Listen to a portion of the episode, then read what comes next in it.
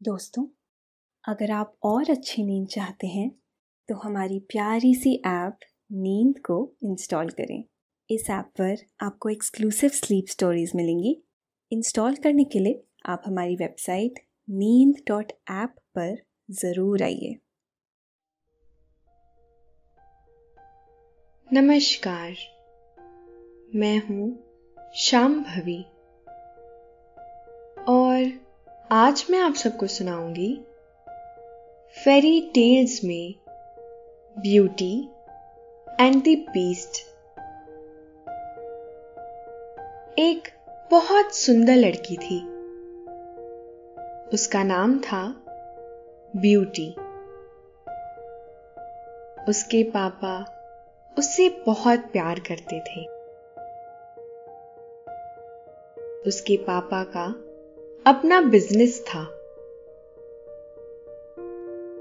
लेकिन एक बार बिज़नेस में ऐसा घाटा हुआ कि वह लोग गरीबी में दिन गुजारने लगे।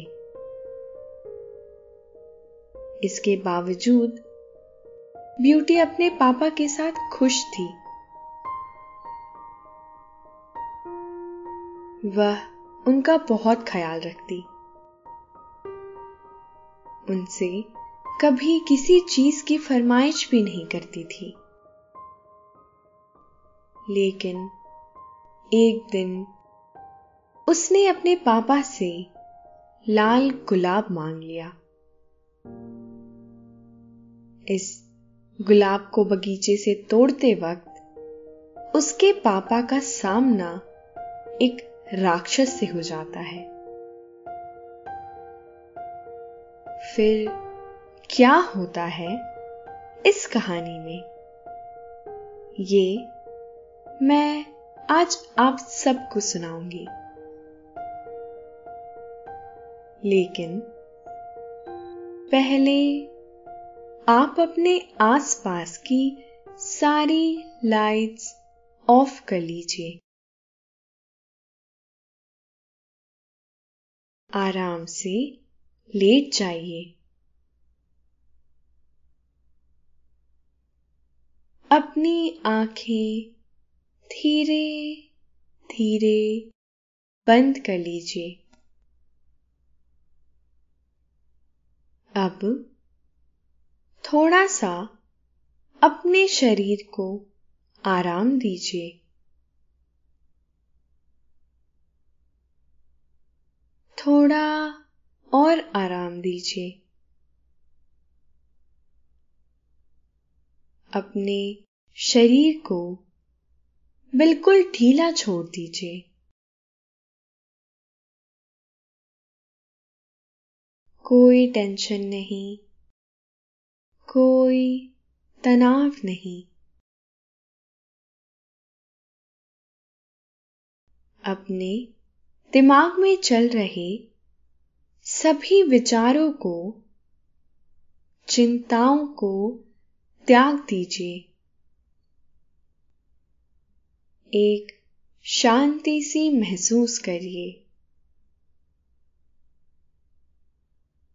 सारी पॉजिटिव, सारी नेगेटिव विचारों को धीरे धीरे निकाल दीजिए।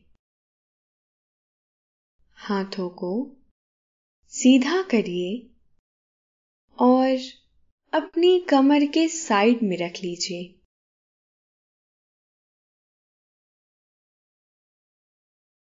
अब अपनी सांस पर ध्यान लगाइए। इसको धीमे या तेज नहीं करना है।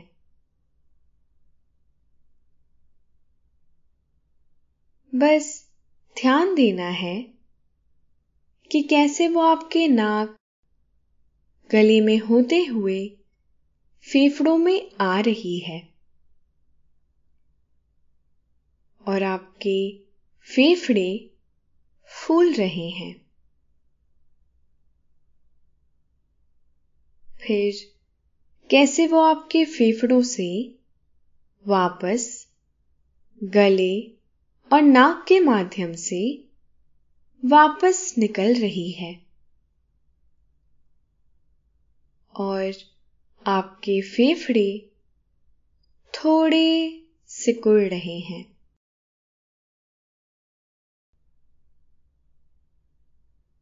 मन शांत, एकदम शांत होता जा रहा है। आप अच्छा महसूस कर रहे हैं। खुद को काफ़ी हल्का महसूस कर रहे हैं। हर तरफ़ शांति है, सुकून है और खामोशी है। तो चलिए, ब्यूटी एंड द बीस्ट की इस खूबसूरत प्रेम कहानी को लेकर मैं आगे बढ़ती हूँ। बहुत पुरानी बात है। एक शहर में एक अमीर बिजनेसमैन रहता था। उसकी तीन बेटियाँ थीं। बड़ी बेटी का नाम था ब्लिस। बीच वाली बेटी का नाम था ब्लॉसम। और सबसे छोटी बेटी का नाम था ब्यूटी। तीनों ही बहनों में ब्यूटी सबसे ज़्यादा खूबसूरत थी। इसकी वजह से बाकी दोनों बहनें ब्यूटी को पसंद नहीं करती थी। जबकि ब्यूटी दोनों बहनों को बहुत प्यार करती थी। वो स्वभाव से भी नर्म और दयालु थी। इसके उलट बाकी दोनों बहनें गुस्सैल और स्वार्थी किस्म की थी। एक दिन व्यापारी को खबर मिली कि समुद्री तूफ़ान में फंसने की वजह से उसके दोनों जहाज़ सामान के साथ ही पानी में डूब गए हैं। इससे उसे बहुत नुकसान हुआ। उसका पूरा कारोबार ही तबाह हो गया। घर को छोड़कर उसके पास कुछ भी नहीं बचा था। इस हादसे की वजह से वह अचानक ही गरीब हो गए थे। ब्यूटी अपने परेशान हाल पिता का बहुत ज़्यादा ख्याल रखती। इसके उलट उसकी बाकी दोनों बहनें पिता को ताने मारती रहती। अच्छी ज़िंदगी ना मिलने पर शिकायतें करती रहती। दोनों बहनें घर का कोई काम भी नहीं करती थी। छोटी बहन ब्यूटी घर का सारा काम करती और पिता का ख्याल भी रखती थी। दिन गुजर रहे थे। अचानक कुछ महीनों बाद एक दिन व्यापारी को खबर मिली कि उसकी एक जहाज़ किसी तरह से बंदरगाह पहुँच गया है। वो बंदरगाह जाने के लिए तैयार हो गया। जाने से पहले उसने अपनी तीनों ही बेटियों से पूछा कि वह उनके लिए क्या लेकर आ सकता है। यह सुनते ही दोनों बड़ी बेटियों, ब्लिस और ब्लॉसम ने सुंदर कपड़े, जूते, मोतियों का हार और ऐसे ही ढेर सारे सामान लाने की फरमाइश पिता से कर दी जबकि ब्यूटी ने पिता से एक सुंदर लाल गुलाब लाने को कहा। वह अपने पिता की हालात जानती थी। उसे पता था कि वह इतने महँगे सामान कहाँ से ला सकेंगे भला। व्यापारी जब बंदरगाह पहुँचा तो उसने देखा कि उसके जहाज़ का सारा सामान तबाह हो चुका था। उसका जहाज़ भी कई जगह से टूट फूट चुका था। अब वह जहाज़ किसी काम का नहीं बचा था। यह सब देखकर व्यापारी बहुत निराश हो गया। वह थके हारे कदमों से घर की तरफ़ चल दिया। रास्ते में एक घना और भयानक जंगल पड़ता था। व्यापारी पूरी कोशिश कर रहा था कि रात घिरने से पहले वह इस जंगल को पार कर ले। तभी अचानक तूफ़ान ने उसे घेर लिया। हवा के साथ ही तेज बारिश होने लगी। धीरे धीरे रात भी घिराई थी। उसके लिए तूफ़ान में सफ़र जारी रखना मुमकिन नहीं रह गया था। वह जंगल में पनाह के लिए इधर उधर भटकने लगा। तभी जंगल में उसे दूर एक रोशनी नज़र आई। वह रोशनी को एक उम्मीद समझकर उसकी तरफ़ चल दिया। जब वह करीब पहुँचा तो उसे एक दूर एक महल नज़र आने लगा। महल देखकर उसकी चिंता कुछ कम हुई। उसने सोचा कि उसे इस महल में रात गुजारने के लिए पनाह मिल जाएगी। यह सोचते ही व्यापारी तेज़ी से महल की तरफ़ चल पड़ा। उसने देखा कि महल का दरवाज़ा खुला हुआ था। उसने बाहर से ही आवाज़ लगाई। लेकिन कोई बाहर नहीं निकला। वह हिम्मत करके अंदर चला गया। अंदर पहुंचकर वह चारों तरफ़ देखने लगा। उसे अंदर कोई भी नज़र नहीं आ रहा था। उसने एक बार ज़ोर से फिर आवाज़ लगाई। इस बार भी उसकी आवाज़ पर कोई भी नहीं आया। उसने देखा कि पूरा महल ही रोशनी से जगमगाया हुआ था।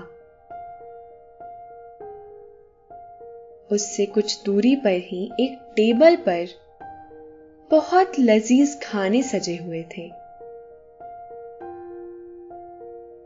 मेज खाली पड़ी थी। वहाँ भी कोई नहीं था। व्यापारी थका हुआ और भूखा था। वह मेज के सामने कुर्सी पर बैठ गया और चुपचाप खाना खाने लगा। जब भूख शांत हुई तो उसने एक बार फिर महल का जायजा लिया। वह एक बहुत बड़ा सा हॉल था। वहाँ से एक सीढ़ी ऊपर की तरफ़ जाती थी। वह जिज्ञासावश महल की सीढ़ियाँ चढ़ने लगा। उसने ऊपर पहुंचकर देखा कि वहाँ कई सारे कमरे थे। हर कमरा बहुत सजा धजा था। रात काफ़ी हो गई थी। व्यापारी काफ़ी थका हुआ भी था। इसीलिए वह एक कमरे में गया और वहाँ जाकर सो गया।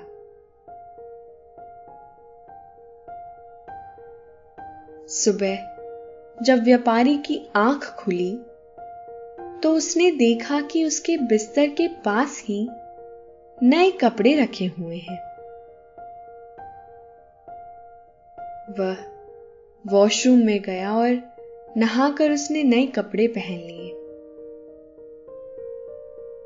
उसने खिड़की से बाहर झाँक कर देखा तो मौसम साफ़ हो चुका था। उसे घर का ख्याल आया और वह सीढ़ियाँ उतरते हुए नीचे पहुँच गया। नीचे पहुंचकर उसने देखा कि टेबल पर नाश्ता लगा हुआ है। उसने नाश्ता किया और वापस जाने के लिए महल से बाहर निकल आया।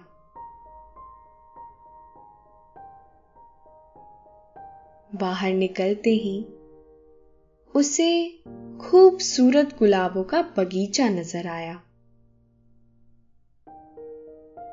बागीचे में कई रंग के खूबसूरत गुलाब खिले हुए थे। उसने सुर्ख रंग का एक गुलाब देखा, तभी उसे अपनी बेटी ब्यूटी से किया गया वादा याद आ गया। उसने सोचा कि वह अपनी बड़ी बेटियों की ख्वाहिश तो पूरी नहीं कर सकता है। लेकिन छोटी बेटी की इच्छा तो पूरी कर ही सकता है। यह सोचकर वह गुलाब की तरफ़ चल दिया। उसने एक खूबसूरत गुलाब का चुनाव किया और उसे तोड़ने के लिए उसने जैसे ही हाथ बढ़ाया उसे भयानक हँसी सुनाई पड़ी। व्यापारी हँसी की आवाज़ सुनकर डर गया और अपने हाथ गुलाब से पीछे खींच लिए। उसने देखा उसके सामने एक राक्षस खड़ा हुआ था। राक्षस बहुत गुस्से में नज़र आ रहा था।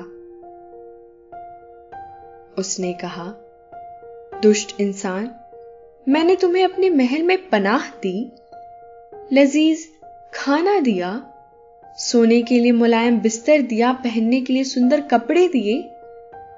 मेरी इस कृपा के बदले तुम्हें मुझे धन्यवाद भी नहीं कहा। और अब मेरे बाग से फूल चुरा रहे हो? तुम एहसान फरामोश हो। डर से कांपते हुए व्यापारी ने राक्षस से माफ़ी मांगी। मुझे माफ़ कर दे। मैं यह गुलाब का फूल अपने लिए नहीं, बल्कि अपनी बेटी के लिए तोड़ रहा था। मैंने उसे एक लाल गुलाब लाने का वादा किया था। व्यापारी के माफ़ी मांगने पर राक्षस मान गया। उसने कहा, मैं तुम्हें एक शर्त पर बख्शता हूँ। तुम अपनी उस बेटी को यहाँ मेरे पास लेकर आओगे, जिसके लिए तुम मेरे बगीचे से फूल तोड़ रहे थे। डरे और लाचार व्यापारी ने उसकी बात मान ली। वह अपनी बेटी को राक्षस के पास लाने का वादा करके वहाँ से निकल पड़ा। जब वह घर पहुँचा तो उसकी आँखें आंसुओं से भीगी हुई थी। बेटियों के पूछने पर उसने सारी बात विस्तार से बता दी। पूरी बात सुनने के बाद ब्यूटी ने कहा, पापा, आप फ़िक्र मत कीजिए। आपकी जान बचाने के लिए मैं कुछ भी करूँगी। अपने वादे के मुताबिक उस महल तक आप मुझे ले चलिए। ब्यूटी की बात सुनकर व्यापारी ने कहा, मैं जानता हूँ बेटी, तुम मुझे बहुत चाहती हो, लेकिन मैं अपनी जान बचाने के लिए तुम्हें राक्षस से नहीं मिला सकता। मैं स्वार्थी बाप नहीं हूँ। ब्यूटी ने पिता को समझाते हुए कहा, पापा, आपकी जान बचाने का फ़िलहाल यही एक रास्ता है। आप मुझे राक्षस के महल ले चलिए, हो सकता है वहाँ कोई नया रास्ता सूझ जाए। दुखी मन से व्यापारी, ब्यूटी को उस राक्षस के महल में छोड़ आया। शुरू में तो ब्यूटी उस राक्षस के भयानक रूप रंग को देखकर डर गई। लेकिन ब्यूटी ने महसूस किया कि वह सिर्फ़ दिखने में ही डरावना है। उसका व्यवहार ब्यूटी के प्रति काफ़ी अच्छा था। उसने ब्यूटी को बहुत सुंदर से कमरे में रखा था। उसने उसे ढेर सारे नए कपड़े और गहने दिए। इसके अलावा भी वह उसका बहुत ख्याल रखता था। नतीजे में धीरे धीरे ब्यूटी का डर खत्म हो गया। शुरू में राक्षस चुपचाप दूर से ही ब्यूटी को देखा करता था। फिर धीरे धीरे उसने ब्यूटी से बातें भी करना शुरू किया। अब ब्यूटी को भी राक्षस से बात करना अच्छा लगने लगा था। दिन गुजरते रहे और दोनों बहुत अच्छे दोस्त बन गए। राक्षस ब्यूटी को चाहने लगा था।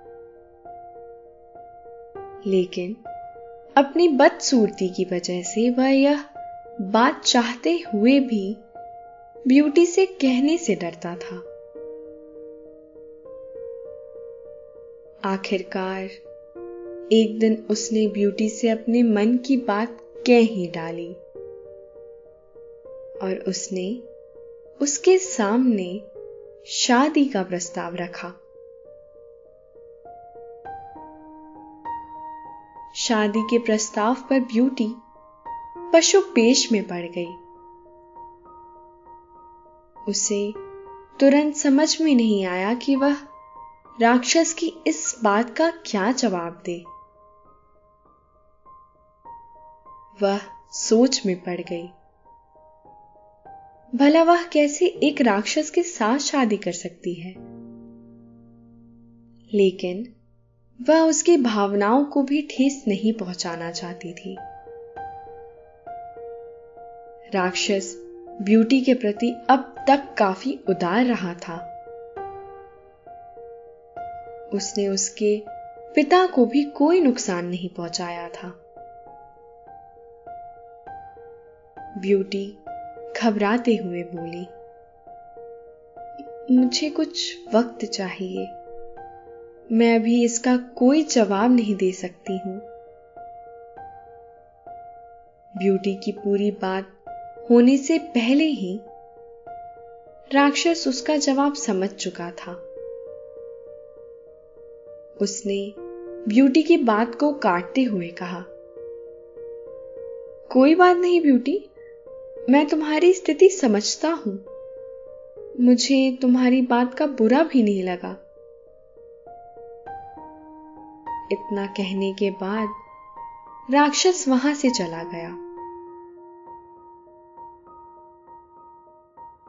धीरे धीरे दिन गुजरते रहे।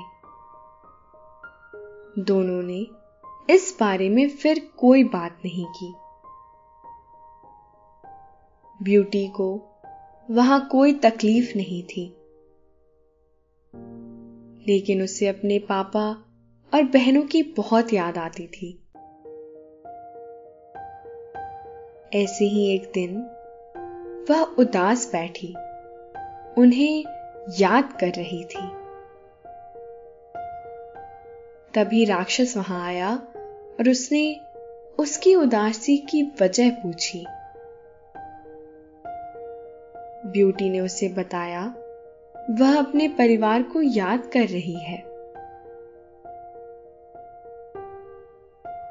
राक्षस, ब्यूटी का दुख समझ गया। उसने उसे एक जादुई आईना दिया। उसने कहा, तुम जब चाहो, इसमें अपने पिता और बहनों को देख सकती हो। इस आईने को पाकर ब्यूटी बहुत खुश हुई। अब उसका जब भी मन करता, वह उसमें अपने परिवार को देख लेती थी। एक दिन, ब्यूटी ने उस आईने में देखा कि उसके पिता बहुत बीमार हैं। वह उदास हो गई। उसने राक्षस से गुजारिश की, मुझे अपने पापा से मिलने के लिए जाने दे। मैं उनसे आखिरी बार मिलना चाहती हूँ। पता नहीं फिर कभी मैं उन्हें देख भी पाऊँ या नहीं। पहले तो राक्षस ने मना कर दिया। लेकिन फिर ब्यूटी के आँसू को देखकर उसका मन पिघल गया। उसने उसे जाने की इजाज़त दे दी। उसने ब्यूटी से कहा, मैं तुम्हें अपने पापा के पास जाने की इजाज़त देता हूँ, लेकिन तुम्हें सात दिन के अंदर वापस आना होगा, वरना मैं तुम्हारी याद में मर जाऊँगा ब्यूटी ने राक्षस से वादा किया कि वह अपने पापा को देखकर सात दिन में वापस लौट आएगी। राक्षस ने उसे एक अंगूठी दी और कहा, जब वह यह अंगूठी अपनी उंगली से उतारेगी, वह वापस इस महल में होगी। ब्यूटी ने वह अंगूठी पहन ली। अगले दिन, जब ब्यूटी सोकर उठी तो उसने खुद को पिता के घर पर पाया। वह सीधे जाकर अपने पिता से मिली।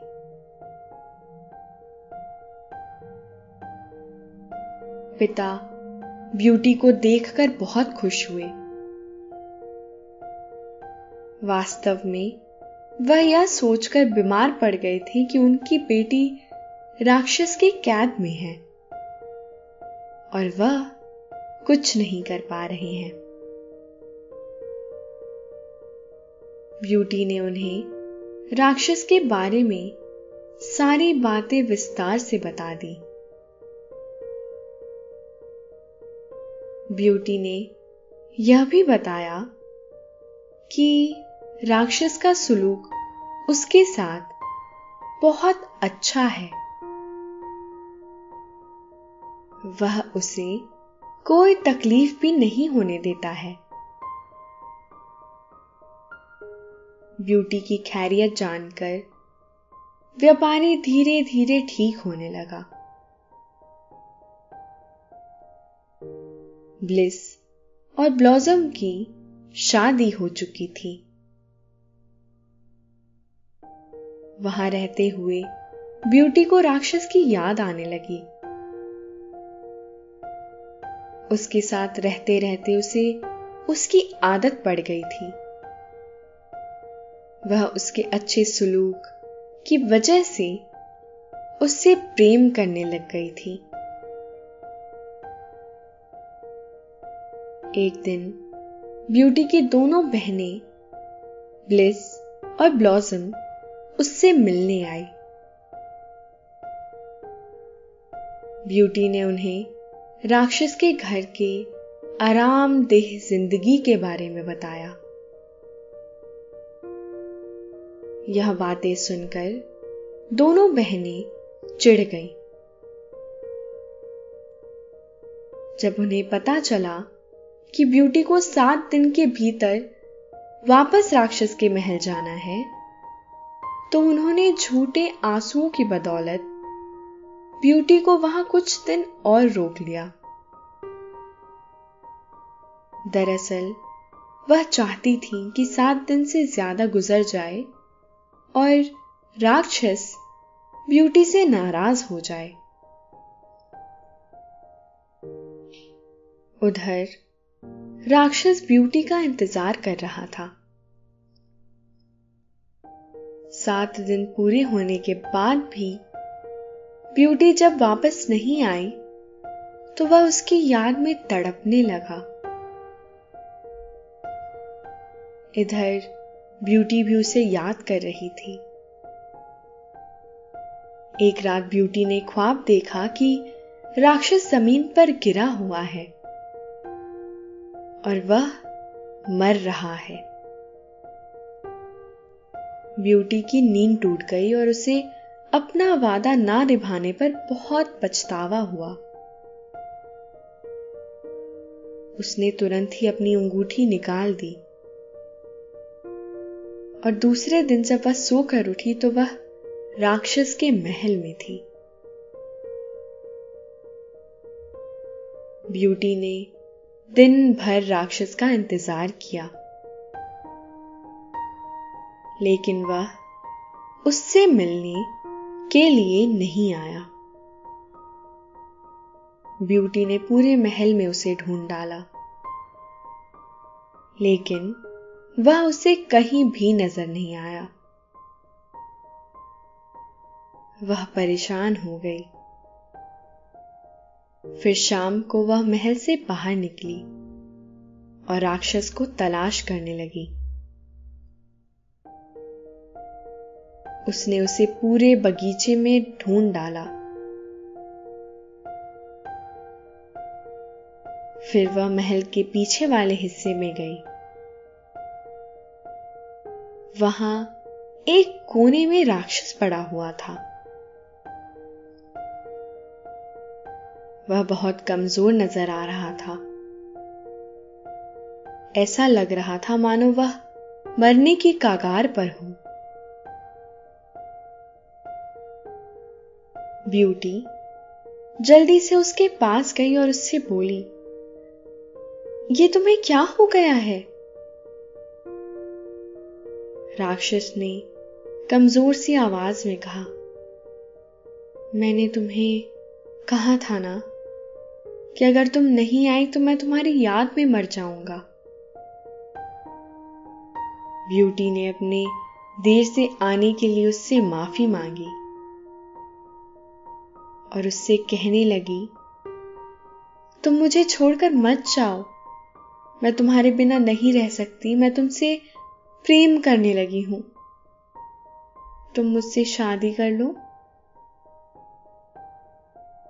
ब्यूटी का इतना कहना था कि एक चमत्कार हुआ।